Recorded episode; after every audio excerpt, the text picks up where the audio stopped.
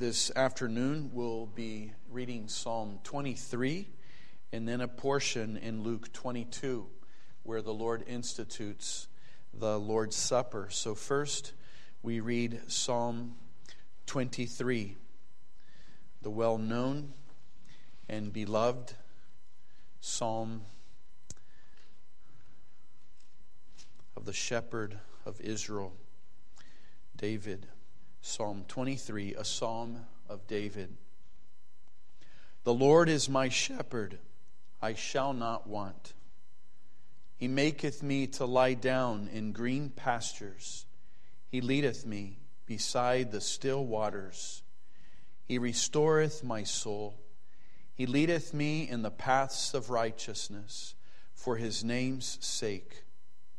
Yea, though I walk through the valley of the shadow of death, I will fear no evil, for thou art with me. Thy rod and thy staff, they comfort me. Thou preparest a table before me in the presence of mine enemies. Thou anointest my head with oil, my cup runneth over. Surely goodness and mercy shall follow me all the days of my life, and I will dwell in the house of the Lord forever.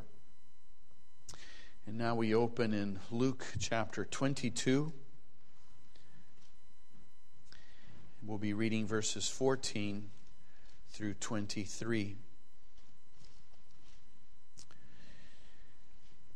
Here, the Good Shepherd did come for his sheep He's about to give his life for his own, and he institutes that which is with us to this very day, the Lord's Supper. Luke 22, beginning in verse 14. And when the hour was come, he sat down, and the twelve apostles with him. And he said unto them, With desire I have desired to eat this Passover with you before I suffer. For I say unto you, I will not any more eat thereof until it be fulfilled in the kingdom of God. And he took the cup and gave thanks and said, Take this and divide it among yourselves. For I say unto you, I will not drink of the fruit of the vine until the kingdom of God shall come. And he took bread and gave thanks and brake it and gave unto them, saying, this is my body, which is given for you. This do in remembrance of me. Likewise, also the cup after supper, saying, This cup is the New Testament in my blood, which is shed for you. But behold, the hand of him that betrayeth me is with me on the table. And truly the Son of Man goeth as it was determined. But woe unto that man by whom he is betrayed. And they began to inquire among themselves which of them it was that should do this thing. Amen. May God bless the reading and the preaching of his own word. And let the us uh, sheep, speaking of its shepherd, of the trust that he will provide everything it needs and then we have Luke 22, where the Lord Jesus institutes the Lord's Supper. Um, in our second point, we will be also looking at John chapter 5 and 6, where the Lord Jesus does that um, great miracle of feeding more than 5,000 people. And then he continues, in essence, with a sermon where he declares himself to be the bread of life. Well, we see in God's Word that, that feeding and Christ as bread is a picture that permeates all of Scripture. And that is what we hope to consider in our, in our first point the picture of feeding. And then, secondly, we're going to look at the promise of feeding. And at that point, we'll be looking also at Lord's Days 28 and 29, because what brings us to, to the whole theme of the Lord's Supper and feeding is that that's where we are in our Heidelberg Catechism as we look through it. And we will see that there are these promises that He would feed us, not only in the Lord's Supper, but even throughout Jesus' life. And, and as we will see in this first point, elements throughout all of the New uh, Old Testament, even bringing realities that God would feed his people. And then, thirdly, we'll look at the fulfillment of feeding.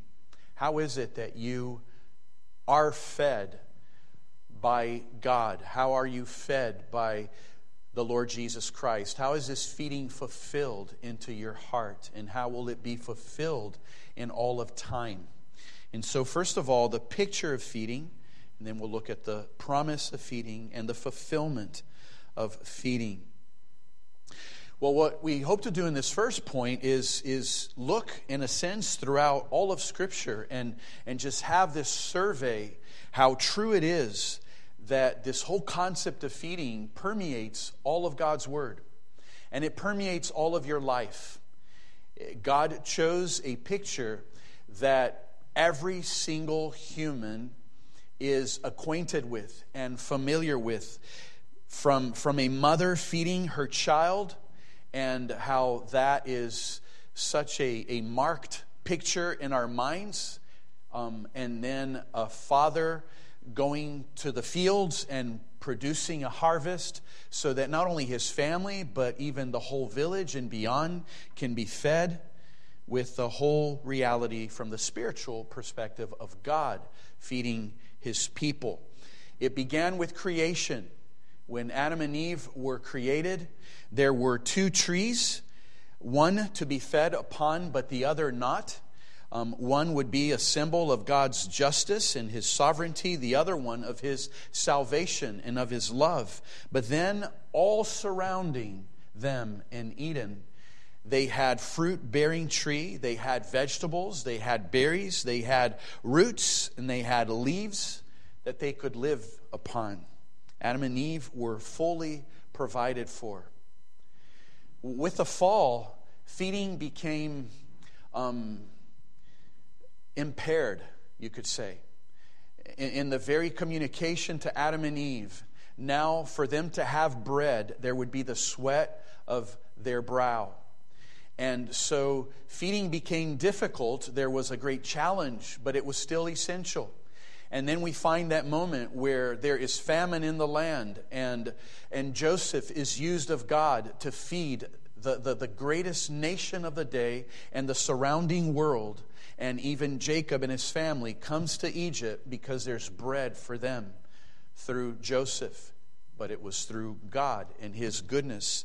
And then when God delivers His people and they go into the wilderness, those 40 years that they are on their trek to the promised land, God provides for them water from the rock and manna from heaven so, for 40 years, God is feeding his people in this very direct way. And, and, and it makes us understand every feeding is through God. When it is through hunting or if it is through planting, it is God who is feeding us. Then you find little moments in God's Word that, that are very um, momentous, that, that are very um, what's the word uh, uh, that, that are that we don't forget um, elijah when there is that famine and god tells him to go by the brook Cherith.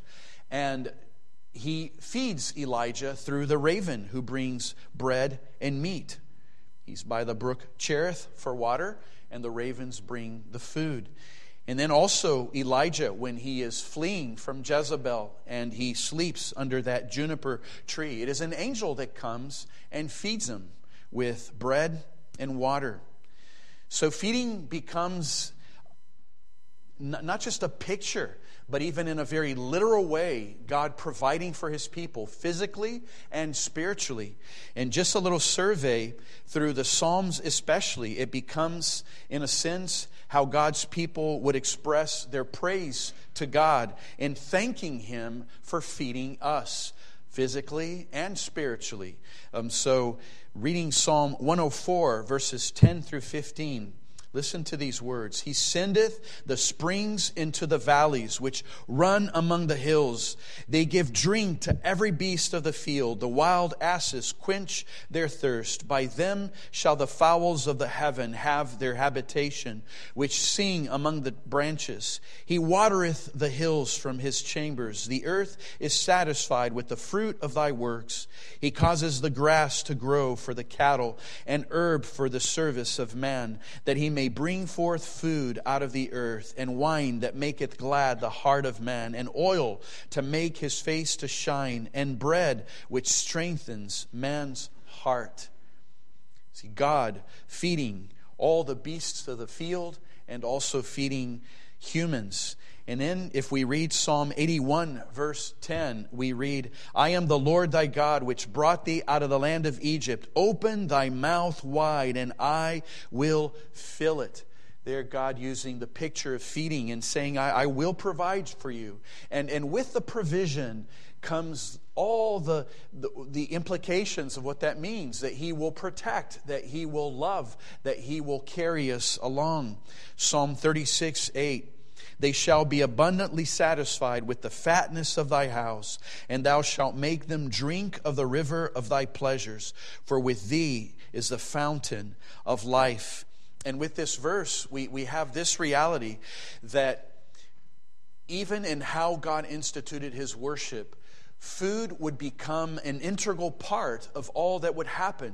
Because as they would bring their offerings, there would be the sin offerings and there would be the burnt offerings, and nobody would eat out of those. It would be the whole mindset that this is where we're confessing our sin, this is through which we have reconciliation with God. But following those, there would be the peace offerings and the free will offerings. And out of all those offerings, there would be portions of food. And not only would parts of the animal be for the priests to partake of, and also parts would be given back to the offerer so that they could eat of. And there would be also the food offering, the grain that would be part for the priest and part for the people. And the whole mindset, the whole picture was that part of it was on the altar and being offered to God Part of it was for the priests and the Levites, part of it was for the offer, so that God was, through those sacrifices, banqueting with his people. There would be a communion, a communion um, with God and with his people. And not only through the offerings, but there would be an element, a symbol of this communion inside the very tabernacle and later in the temple. In the tabernacle, remember, there would be the, the candlesticks that would give light into the holy place. There would be the golden altar where they would put the incense, and that would be symbolic of their prayers. But there would be the table.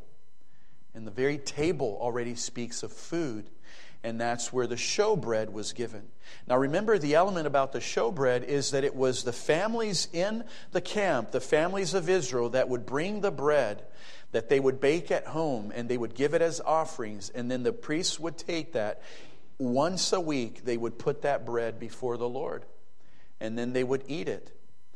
And as it was there before the Lord, it was symbolic of the Lord eating it. But then they would take it and they would eat it. And presumably, people at home who made that same kind of bread were also eating it. And so that bread was symbolic of the communion that they would have with God.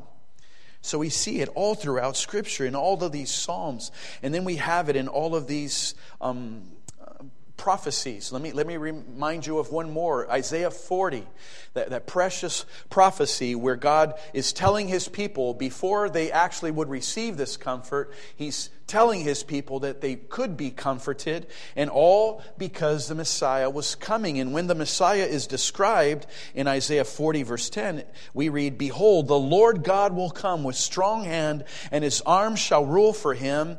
He shall feed his flock like a shepherd. He shall gather the lambs with his arm and carry them in his bosom, and shall gently lead those that are with young. And so, as soon as we see a picture of the Messiah, he's seen as a shepherd. And what does a shepherd do? He feeds his flock. And, and right there, the picture of, of, of eating and of being fed immediately and by necessity has these other emblems by it. It's not that just that you're fed, but also that you're cared for. And so that's why he adds that he gathers the lamb with his arm and carries them in his bosom and gently leads those that are with young. It, it all goes together with the feeding. He doesn't feed, but treats them in a despising way. It's all a, a package. The feeding is really, in a sense, the most important part because what good is it to carry them but not let them eat? But in the caring, to have them eat, you also carry them and you care for them. And that's what God does to his people. And seeking after food became also expressive of our desire for God. And so we read Psalms like this Psalm 37 4 Delight thyself also in the Lord, and he shall give thee the desires of thy heart. So not only is God the one who provides for us and he cares for us, but there's a response from us where we desire him and we want him. We hunger after him. Psalm 42 1 As the hart panteth after the water brooks, so panteth my soul after thee, O God. My soul thirsteth for God, for the living God. When shall I come and appear before God? Psalm 63 1. O God, thou art my God. Early will I seek thee. My soul thirsteth for thee. My flesh longeth for thee in a dry and thirsty land where no water is. Implying, Lord, thou art like water, thou art like food, and I am hungry, I am thirsty. So you see, feeding has all of these connotations, not just that God provides, but that we desire and we want. And then this feeding becomes applied to the Word of God. The Word of God becomes a means by which we are satisfied. It is now as if the Word is bread and we consume it, we intake it, and we find even some moments where God speaks to the prophets and even tells them to, in their vision and in, in their experience, to literally eat the word. Jeremiah in chapter 15, 16 um, is told to eat God's word. It says, Thy words were found, and I did eat them, and thy word was unto me the joy and rejoicing of my heart, for I am called by thy name, O Lord God of hosts. And then also, um, Ezekiel was told to eat the scroll. In chapter 3 of Ezekiel, verse 3, it says, And he said unto me, Son of man, cause thy belly to eat, and fill thy bowels with this roll that I give thee. Then did I eat, and it was in my mouth as honey for sweetness. Hence, we read in Psalm 19, verse 10, that the word of God is sweeter also than honey and the honeycomb. Now, boys and girls, of course, when, when Jeremiah and Ezekiel were told to eat the parchments or the scrolls, it was, it was in itself a picture. Not that we are to consume physical paper, of course, that will do nothing for us. But it was just showing how true it is that if we read God's word and let it come to our minds and to our hearts, that we will be fed with God Himself. And this is why also we read in God's Word to let the Word of Christ dwell richly within you. How can I make the Word that is outside come inside my heart? I, I have to use the faculties of reading and of meditating and of studying the Word, and then it becomes in my heart. And so, a picture of that coming in is by eating and we find this picture also so this is this is the survey see eating God's word, seeing God as bread and as one who nurtures us, and then we therefore desiring Him, permeates all throughout God's word. And this is what Christ will pick on when he, this is what he will be using when he speaks of himself as bread. This, this whole realm of, of this picture of feeding and God as bread or food. Now, what do we see in the picture of feeding? If we could single out the most specific things, if we think of feeding and we think of Christ as bread, us feeding upon Christ, Christ being bread to us, these are five things that we can think of. First of all, our weakness, our need. It's, it's that reality of our desire for God. Why, why do we yearn for Him? It's because we are hungry or should be.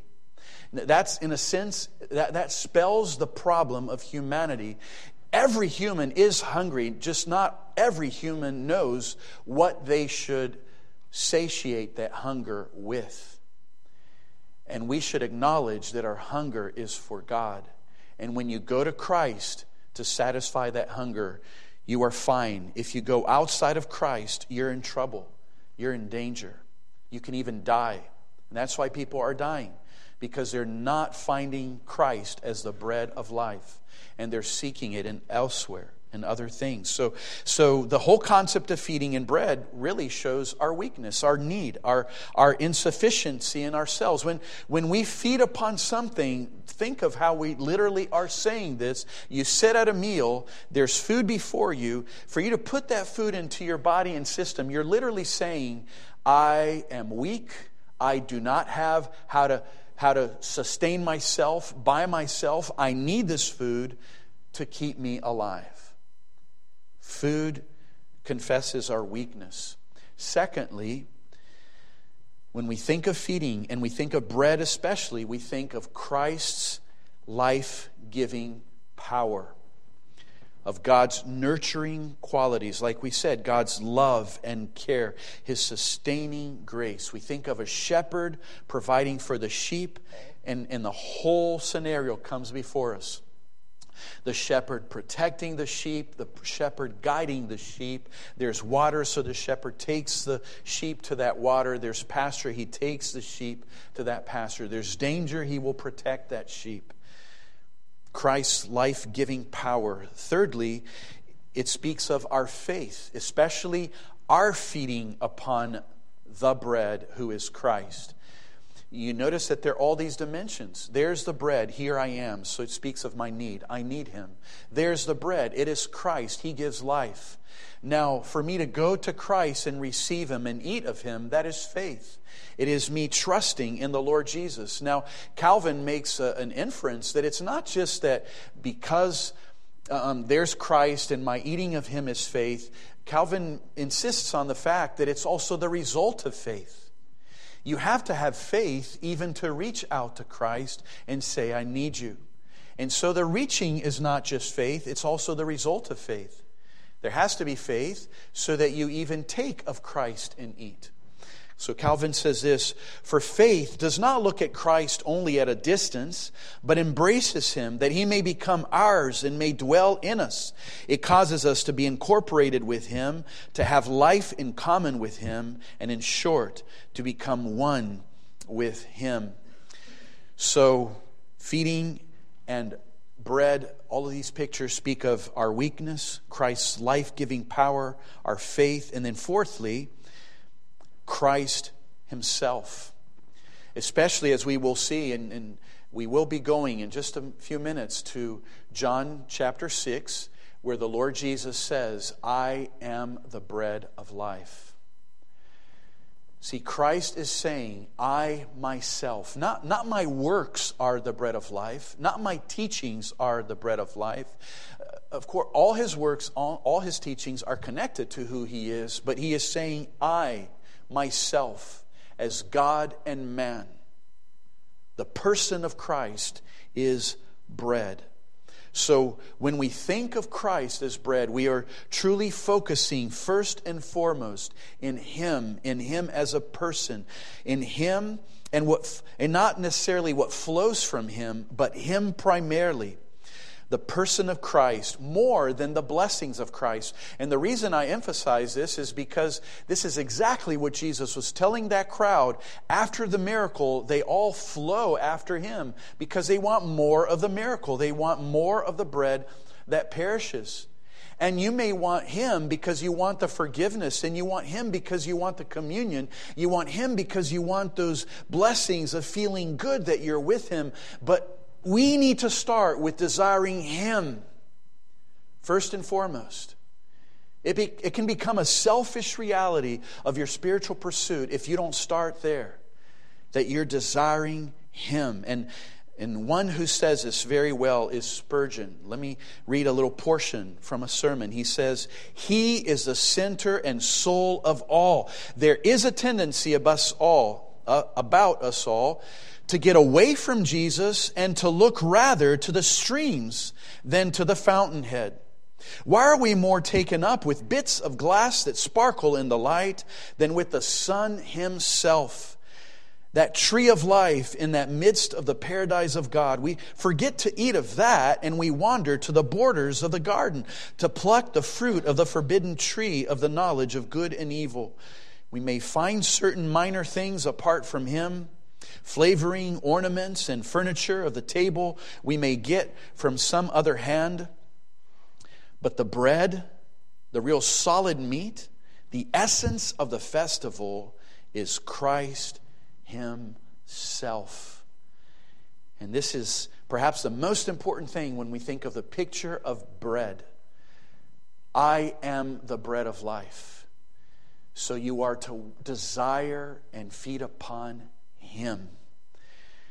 Now, the fifth thing that is very emphatic is that the picture of Christ as bread and the picture of feeding is this reality that Christ is to be trusted, because that's what feeding upon Him is, is to be trusted by all. And to be doubted by none. What, what do I mean when I say this? I'm thinking of bread by its very nature.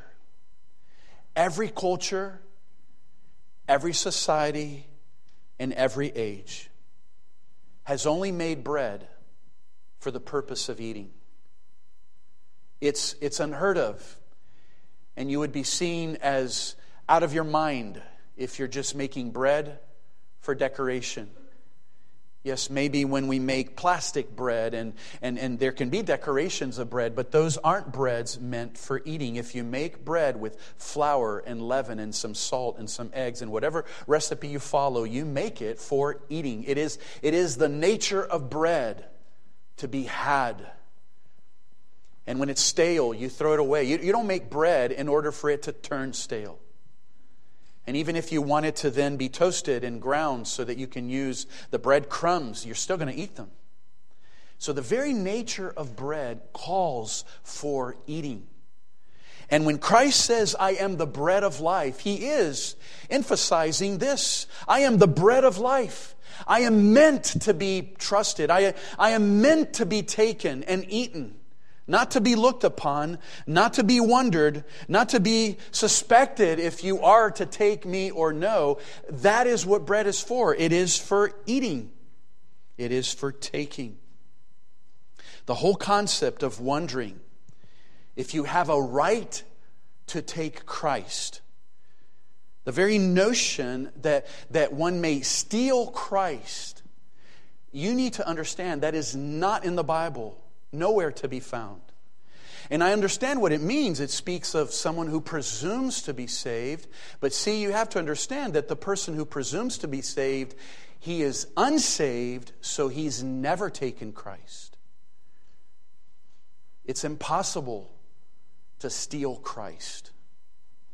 And if you are to take him and eat him, then it means you'll be saved. If you really did. See, the false believer has never stolen Christ, he has nothing to do with Christ. He thinks he's saved, but he's never tasted of Christ.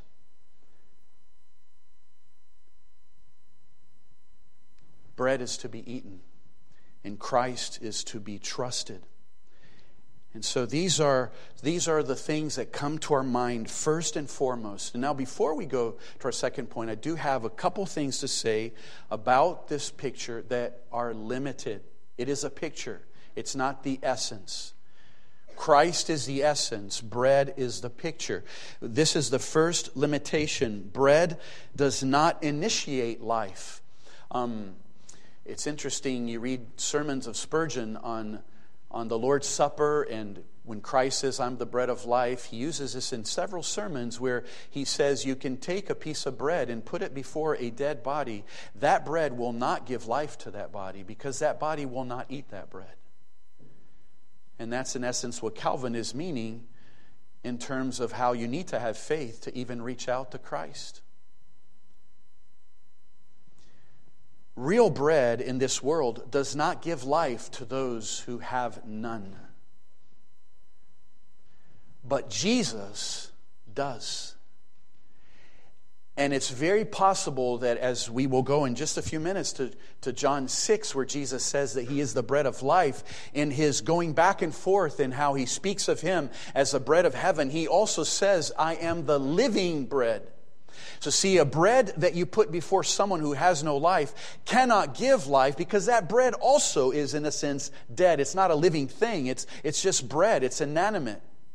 But Jesus, He can give life to one who is spiritually dead.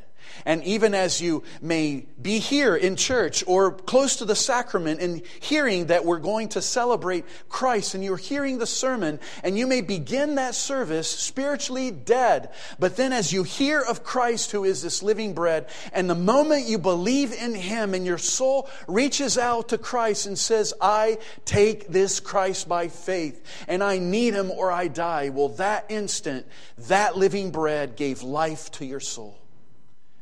The physical bread can't do that. That's a limitation in the pictures. You, you understand then what I mean, but Christ can because he's living bread. And then another thing that is a limitation is that for our physical life, we need, of course, more than bread. Um, we, we need a variety of nutrients to keep us healthy. But Christ, in and of himself, he alone is what you and I need. Some people apply, apply to Christ this imperfection of, of the symbol. They look at bread and say, well, bread is not enough. I need more nutrients. And there are many Christians saying, Christ, okay, yeah, Christ is a central part, but why don't we emphasize all these other things as well and, and compete almost, as it were, with Christ? Or they add to Christ. Christ is a full satisfied meal. He'll provide everything that you need. And then a third limitation, and the last one, is that bread, not only it cannot give life to those who don't have it, it cannot maintain your life perpetually. That's even what Jesus told those people when they told Jesus and gave him the idea to produce manna now and will follow you. Jesus said, You need to understand that when our fathers ate manna, they all died. That manna did not have the power, even that manna that came from heaven did not have the power to give indefinite life. And, and the bread that we eat in this world can't do that either. And then this is the blessing, but Christ can. When you trust the Lord Jesus as the bread of life, you will live perpetually. You will live forever. You will be born again. And so we saw how God's word pervades with this picture of feeding. We saw some elements that come to our minds when we think of feeding and Christ as the bread, and a few little limitations of the picture because the pictures are never the essence. The essence is always greater. But now, secondly, let's go to the promise of feeding. And the, the reason I put as the promise of feeding, if you were to at this moment um, open in the back of our Psalters in Lord's Day 28. Um, Question 77 starts, this is page 58. Sorry. 58, question 77, where we left off in the article that starts the Holy Supper of our Lord Jesus Christ. Where has Christ promised? That he will as certainly feed and nourish believers with his body and blood. And before we even read this answer, this will be the second part of this point, the Lord's Supper. I want to bring before that another moment where Jesus did promise that through his body, through his flesh, and through his blood, you can have life. And this is where I bring us to John chapter 5 and John chapter 6. I won't be reading all these portions, but chapter 5 is where Jesus does that amazing miracle. Boys and girls, here's a, an illustration for you directly from God's Word. Remember, all those people were there. It was more than 5,000 people. Those were the men that they counted. There were children, there were women together. Some estimate this could have been even more than 10,000 people. And Jesus saw that it was getting later in the day, and if they were to walk home, they would, they would faint and be tired. And the eighth, where he puts it in the negative, is verse 53 Verily, verily, I say unto you, except ye eat the flesh of the Son of Man and drink his blood, ye have no life in you.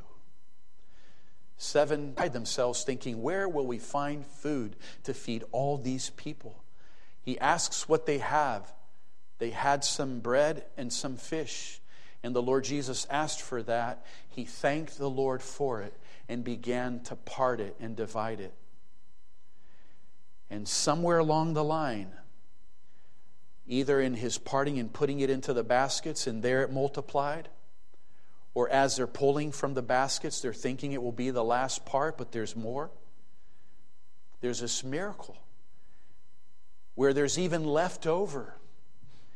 And these thousands of people eat bread and fish to the full. And they get baskets back for leftover. That was chapter 5. And then chapter 6, those people find Jesus. They are astonished still by the miracle.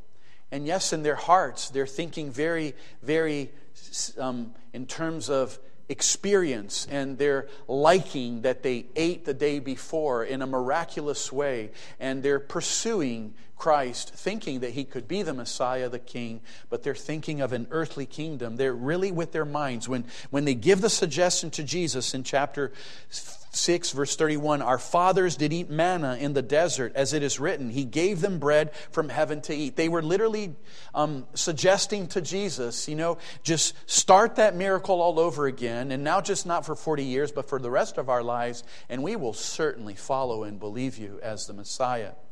And it's in the course of that message in verse 35 that Jesus says his first I am statement of the seven I am statements in the book of John. He said, And Jesus said unto them, I am the bread of life. He that cometh to me shall never hunger, and he that believeth on me shall never thirst. That's promise number one. In the course of this discourse, he will give, in essence, seven promises that if you trust him, if you come to Him, you will live forever. And one of the promises, He puts it in the negative that if you don't, you will die. Let me read each one of them. That's verse 35. And then look at verse 37. All that the Father giveth me shall come to me, and him that cometh to me, and by now he already established that to come to him is to eat of him, so that where you see a promise of coming, it is implying the eating, because that's what eating means. Him that cometh to me, I will in no wise cast out. For how long will this last? Look at verse 40. And this is the will of him that sent me, that every one which seeth the Son and believeth on him may have everlasting life, and I will raise him up at the last day.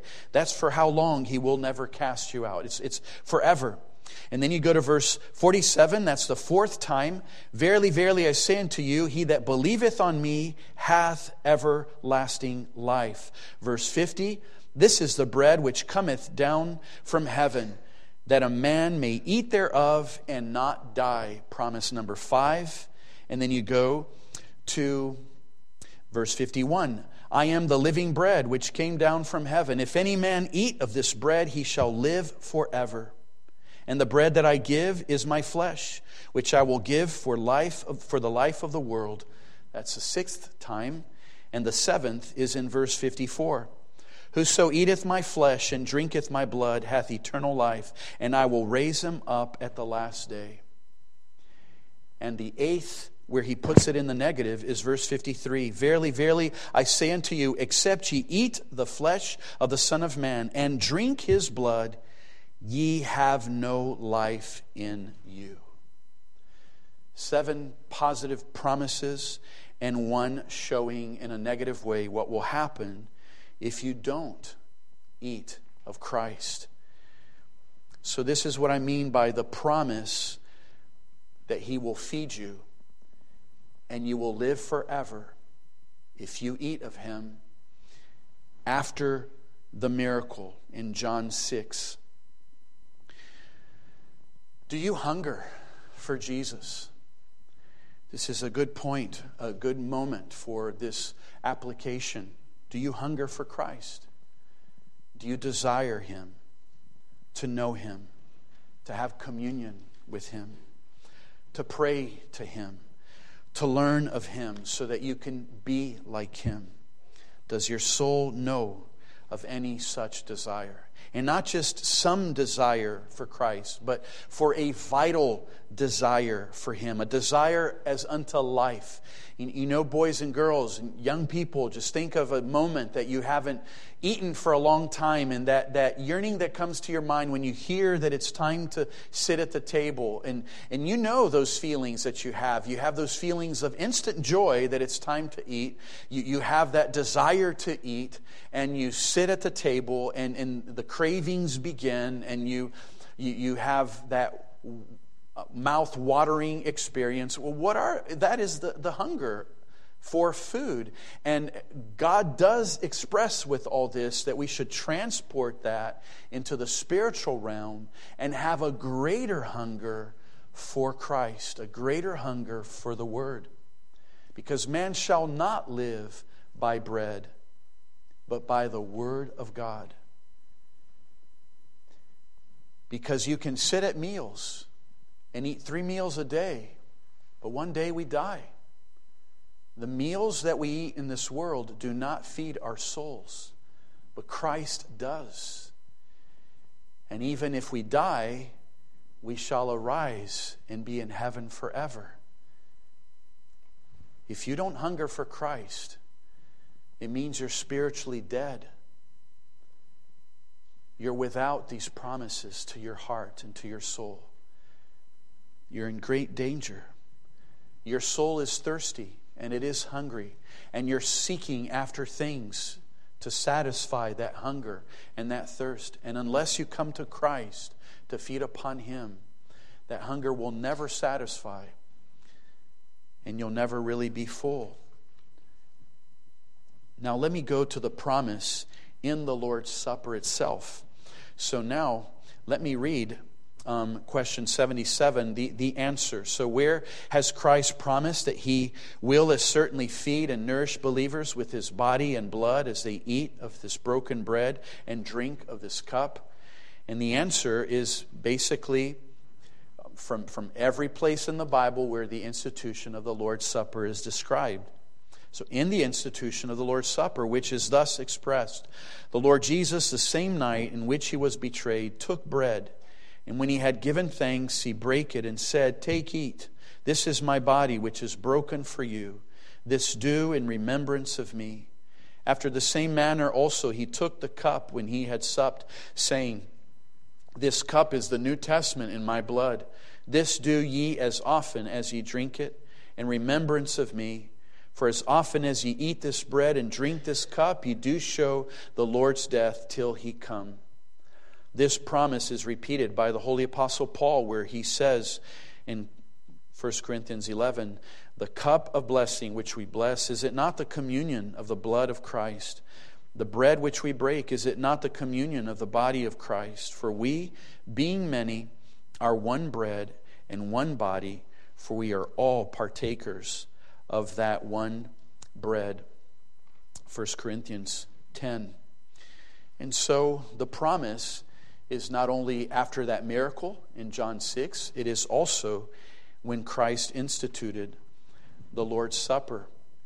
The promise is that if you believe in the Lord Jesus, you shall be saved.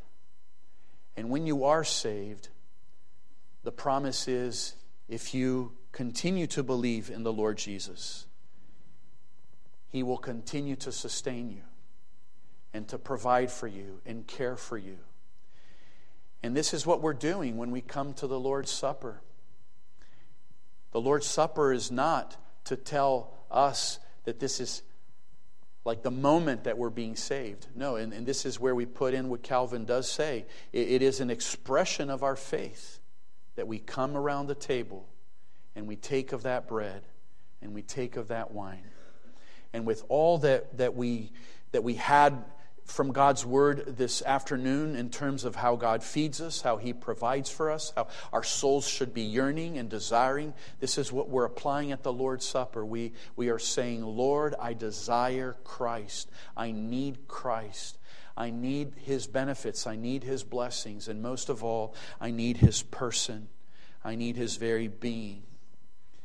And you're fed, and you're provided for, and you're blessed. So, the promise. We've seen also the picture, and now, thirdly and lastly, the fulfillment of feeding. We are fed when we believe. In essence, I've, I've already said this, but I want to just emphasize this reality because it can happen individually in a heart where you have this confused, and we can't minimize this danger because for a great part of the history of the church of the Lord Jesus Christ, there was this inverse way of seeing what these pictures are. In essence, the pictures became received by believers in the years, at least the years 1000 all the way to 1500, with a thought that was very literal. And even in the days of the Reformation, there were men like Luther who still insisted with the thought, but wait, he does say, This is my body. And he couldn't stay away from the reality that it is a symbol and that Christ is speaking metaphorically. And a great section of the Christian church to this very day, when they take that bread and when they take that wine, they really believe it's the body and the blood of Jesus. That, that is not how the feeding is fulfilled. You are not fed by Christ by eating the bread as if that is Jesus. Many people believe that, but that is not what the Bible teaches. The very fact that Jesus, before he even died, he spoke of eating his flesh shows that. He wasn't speaking physically, uh, uh, literally. He wasn't speaking in a, in a physical way, in a materialistic way. It was a spiritual way of speaking, it was a metaphorical way of speaking. How is it fulfilled then? We need to understand this very clearly.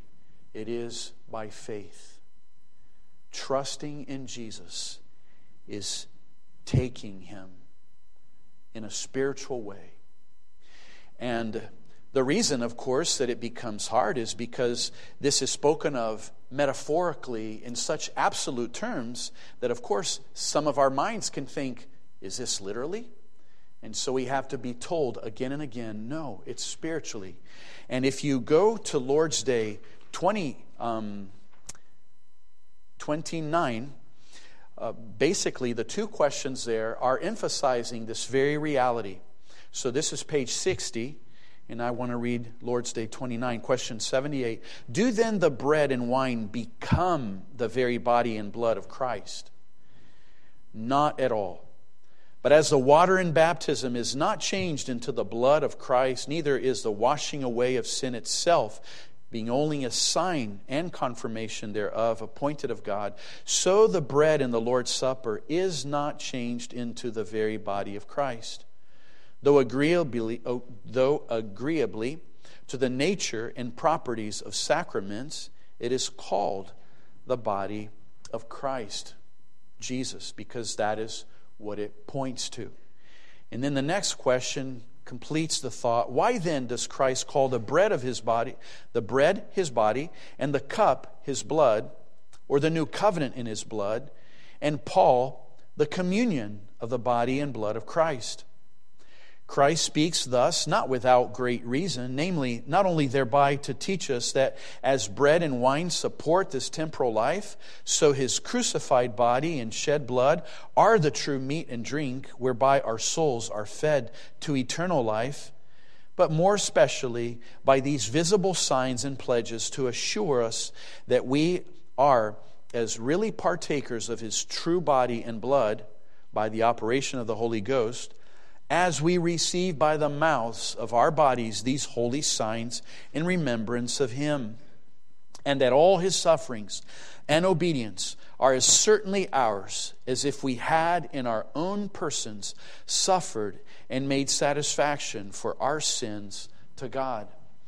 So, what God is doing in the Lord's Supper is He's given us something that is physical, that is visible, that we can touch, and that we can taste.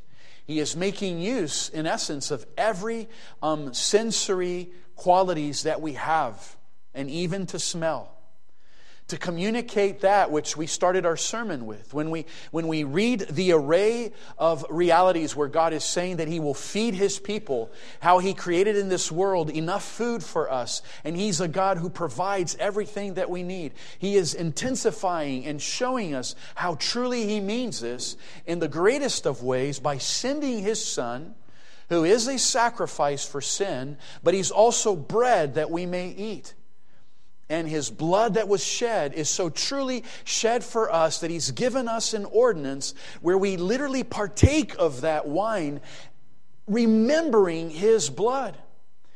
He is, like the Catechism says, he just as certain as it is that I take that bread and eat it, and I take that wine and drink it. See, that is a real thing. That is very literal but then you transport it to the spiritual, well, then truly in the spiritual realm, Christ is mine. His body and his blood. He died on the cross for me. He shed his blood for me. This is a piece of bread that I will eat. I share it with other people, but this little piece I will eat. And Christ is saying, I died for you. This little portion of the wine I will drink. And it is Christ saying, I shed my blood for you. He's taking all of those pictures that are, are all pervading Scripture of His love and feeding and caring, and He's putting it into one of the ordinances where we are literally fed and nourished physically and then we would say, literally fed and nourished spiritually. Because I'm speaking of spiritual feeding. It is literal. He really does feed us. And He will do so forever. This is the last thought. We're talking about how is this feeding fulfilled? It is not by the mere touching it and eating it. There, there are a lot of people who eat the bread and drink the wine, and they do not taste Christ because they're still dead in their sins. And that bread and that wine will not give you life. And again, don't minimize this. There are many people who say they're Christians today who believe that that's how you become a Christian. You just do everything the church provides. You go to the baptism, you go to the confession, you keep taking the Lord's Supper, and then you're hoping that you'll be saved. None of these ordinances have power to save you. It is all by faith. That's how it is fulfilled. But then, when we have the word fulfilled in our minds, we turn back where we began, where Jesus is there instituting the Lord's Supper. And did you notice this is in all of the records where Christ institutes the Lord's Supper. He says that he will no more eat thereof until it be fulfilled. He brings that word fulfilled in the kingdom of God. And then he says, For I say unto you, I will not drink of the fruit of the vine until the kingdom of God shall come. So, what this means is that there's more eating and drinking to look forward to. And here, we, we know that God's word is speaking in figurative ways, but our minds, because we don't understand how heaven will be in all of its details and exactness, there may be physical eating as well involved in what God says. So he says there will be a fulfillment of all this eating and partaking. And I just want to end with, with a passage of God's word, a little quote, and then a little illustration. The passage is Revelation 19. That's where the invitation is sent forth for the wedding of the Lamb. Revelation 19, 7. Let us be glad and rejoice and give honor to him for the marriage of the Lamb that is come, and his wife hath made herself ready. Now, as marriages don't just happen and we all go home, in verse 9, we read the continuation, and he saith unto me, Write, blessed are they which are called to the marriage supper of the Lamb. And he saith unto me, These are the true sayings of God. And what is God doing? He's getting the one event in life. I, I would venture to say, and I don't believe this would be an exaggeration, if you think of the moments in our lives in which hearts are filled with joy and filled with gratitude, especially the family more surrounding the bride and the bridegroom the happiness, the loving expectations is to be found in a wedding. And you celebrate that wedding at the feast, a banquet. And God is inviting us to the marriage supper of the Lamb.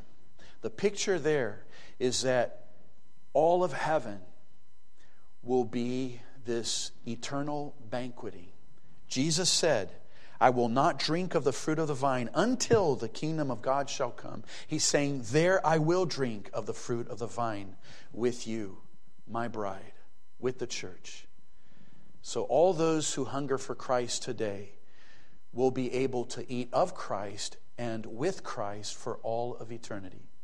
That's the fulfillment of the feeding.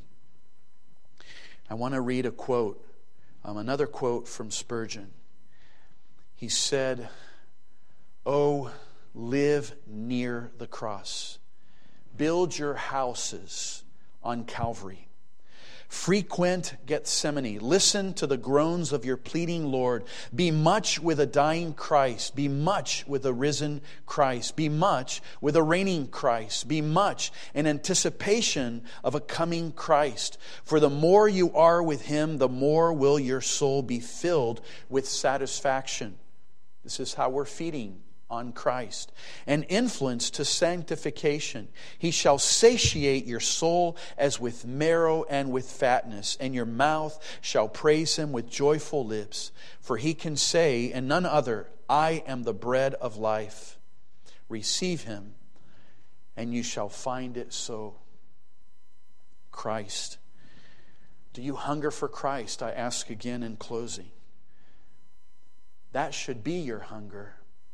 And Christ will fill that quest. You will hunger for more of Christ. And it's a blessed hunger. It is a hunger that is not wrong to want more of Christ. And you'll feel satisfied the more Christ you have. And I want to end with this little um, illustration from Dr. Andrew Bonar. He, he was speaking about how the sheep in the highlands of Scotland, they had this habit to wander off into the rocks and get into places that they couldn't get back out of. In these places, they would find grass that was very sweet, and the sheep liked it, and they would even jump 10 to 12 feet to arrive at that sweet green grass, but they couldn't jump back up and the shepherd would hear them bleating in distress. And they would stay there sometimes for days until they had eaten all the grass, and the shepherd would be waiting until they were faint and couldn't even walk.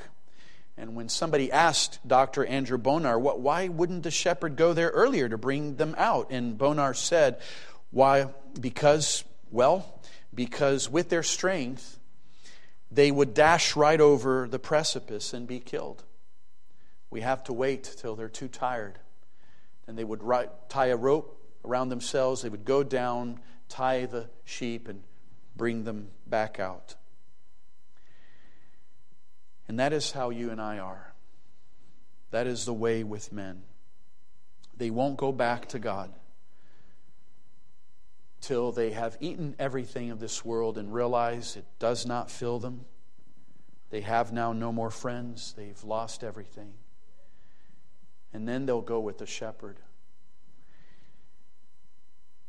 Every soul who is not yet hungry for Christ is because they are still having their fill of this world. And if you are in that pursuit, let me tell you, this world will never fill you. You may lose everything. But I pray that even just a simple sermon as this can bring a holy hunger and thirst. And you may look to the Lord and say, Lord, I am a lamb who is faint. Take me to the green pastures of Psalm 23. Take me to the still waters. I'm ready. Save me. Forgive me. And Christ will provide.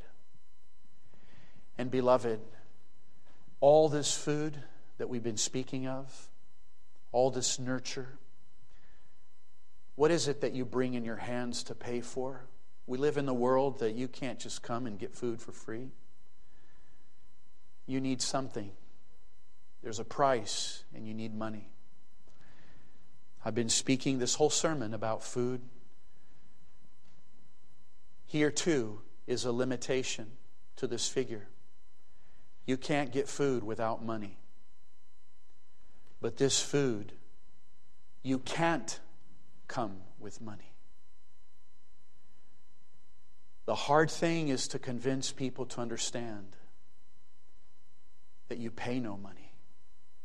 It is without money and without price. And we had that sermon a couple Sundays ago, Isaiah 55.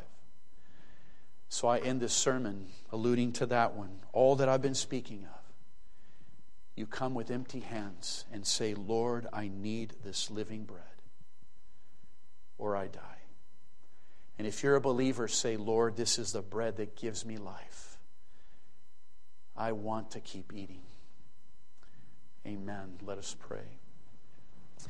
Our gracious and glorious God, we do thank Thee for having condescended, Lord Jesus, to our needs, to call Thyself bread, to humble Thyself into an emblem that is to be consumed, but also an emblem that would be broken. From the cross, we see, as it were, the crumbs and we see the blood being shed. Lord, thou art so humble and so gracious, not to give just a portion of who thou art, but all of who thou art. Lord, we pray that we would understand that there is nothing in this world who can satisfy our hunger but Jesus. Help us to come and help us to stay. Lord, if there are those without Christ and alone, without God in the world, Lord, open their mouths wide that they may receive of Christ even today, that their soul would trust the Lord Jesus and so eat of him and drink his blood. We speak in such literal ways. We know, Lord, it is spiritual. It's been so set clear before us in thy word. Lord, let none be offended like those people who were and stopped following Jesus when he spoke of eating his flesh and drinking his blood. But Lord, we pray that it would just bring souls to Jesus and that they would now, with life in Christ, live unto Christ. We pray all these things for the glory of thy holy name. In Jesus' name, amen.